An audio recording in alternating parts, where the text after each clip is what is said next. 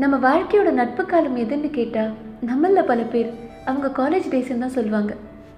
எந்த சுயநலமும் இல்லாத உண்மையான நேர்மையான நட்பு அர்த்தத்தை அங்கே தான் தெரிஞ்சுக்கிட்டு இருந்திருப்போம். எப்படி ஒரு பிரச்சனை வந்தாலும் சேர்ந்து நின்று போராடணுன்றத அங்கே தான் முதல் முதல்ல கற்றுக்கிட்டு இருந்திருப்போம். அப்படி ஒரு நாலு பேருக்குள்ளே நடந்த அந்த வயசுக்கே உண்டான ஒரு சின்ன போராட்டத்தை பற்றின அழகான உண்மை கதை தான் இது.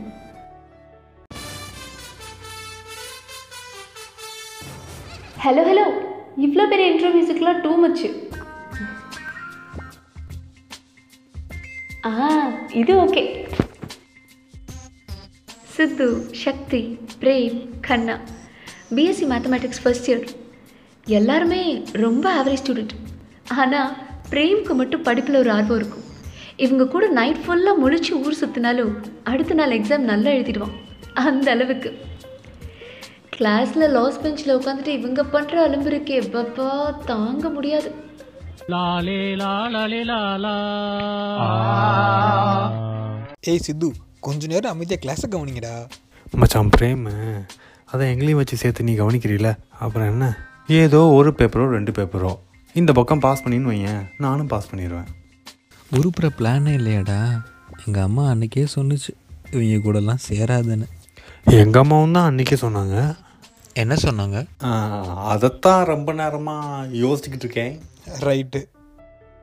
ஒரு நாள் பிரேம் காலேஜ்க்கு வரல. ஏன்னு தெரிஞ்சுக்கிறதுக்காக சித்து பிரேம்க்கு கால் பண்ணான். ஆனால் அவன் ஃபோன் எடுக்கல.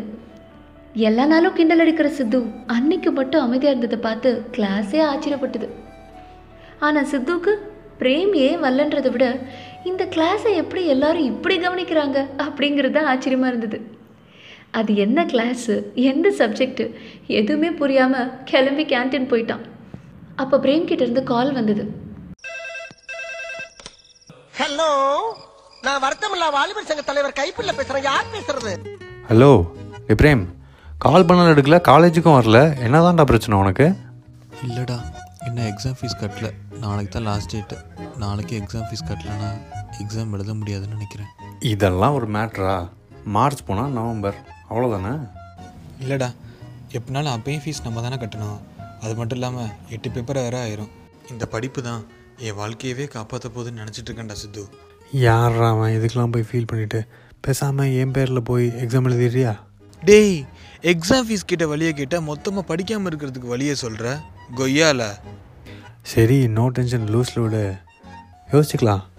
ஆமாம் இதுக்காக ஏன் நீ காலேஜுக்கு வராமல் இருக்க? சும்மா வாடா. ஃபீஸ் கட்டாமல் எப்படி மச்சான் வர்றது? எப்பயும் போல தான் இதில் என்ன டவுட்டு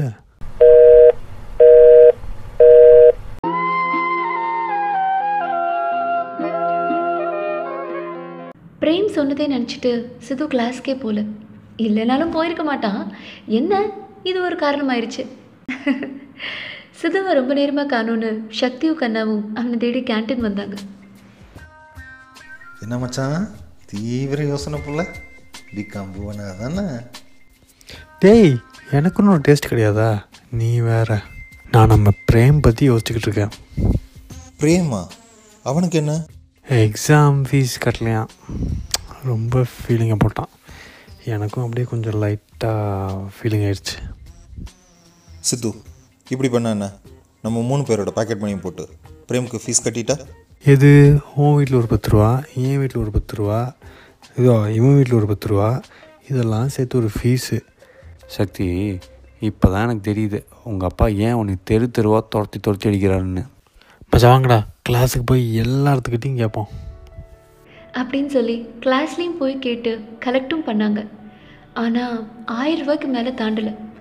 என்ன பண்ணுறதுன்னு யோசிச்சுட்டு இருக்கும்போது தான் கண்ணாக்கு ஒரு ஐடியா தோணுச்சு. எல்லா காலேஜோட லாபிலையும் ஒரு போர்டு இருக்கும். தாட் ஃபார் த டேன்னு போட்டு அதில் ஏதாவது பாசிட்டிவ் தாட்ஸ் எழுதியிருப்பாங்க. கண்ணா ஒரு டெஸ்ட் எடுத்து அதை அழிச்சிட்டு அதில் ஒரு மூணு கேள்வி எழுதி போட்டான். முதல் கேள்வி உதவி செய்கிறதுக்கு நீங்கள் தயாராக இருக்கீங்களா? ரெண்டாவது கேள்வி வாயில் பேசுகிறது எல்லாரும் பண்ணுவோம் ஆனால் களத்தில் இறங்கி செயல்பட உங்களால் முடியுமா?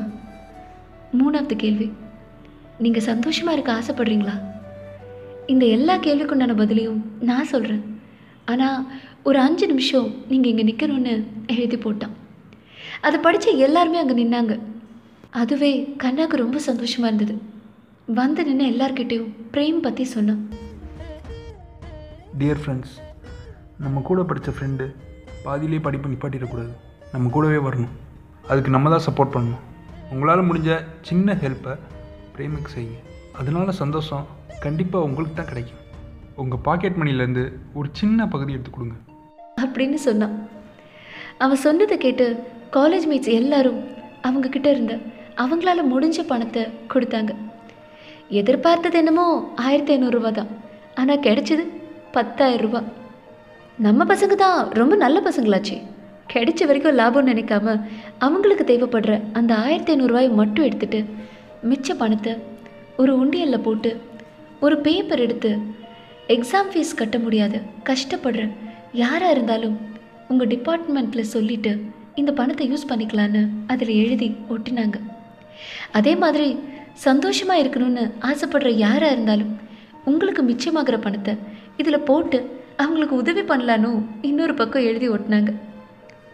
அந்த உண்டியில் கொண்டு போய் காலேஜ் லாபியில் வச்சுட்டு ரொம்ப சந்தோஷமாக கிளம்புறாங்க பிரேமை பார்க்குறதுக்கு அவனை பார்த்து எக்ஸாம் ஃபீஸ்க்கு உண்டான பணத்தையும் கொடுத்தாங்க. பிரேம்க்கு ஆச்சரியம் தாங்கலை.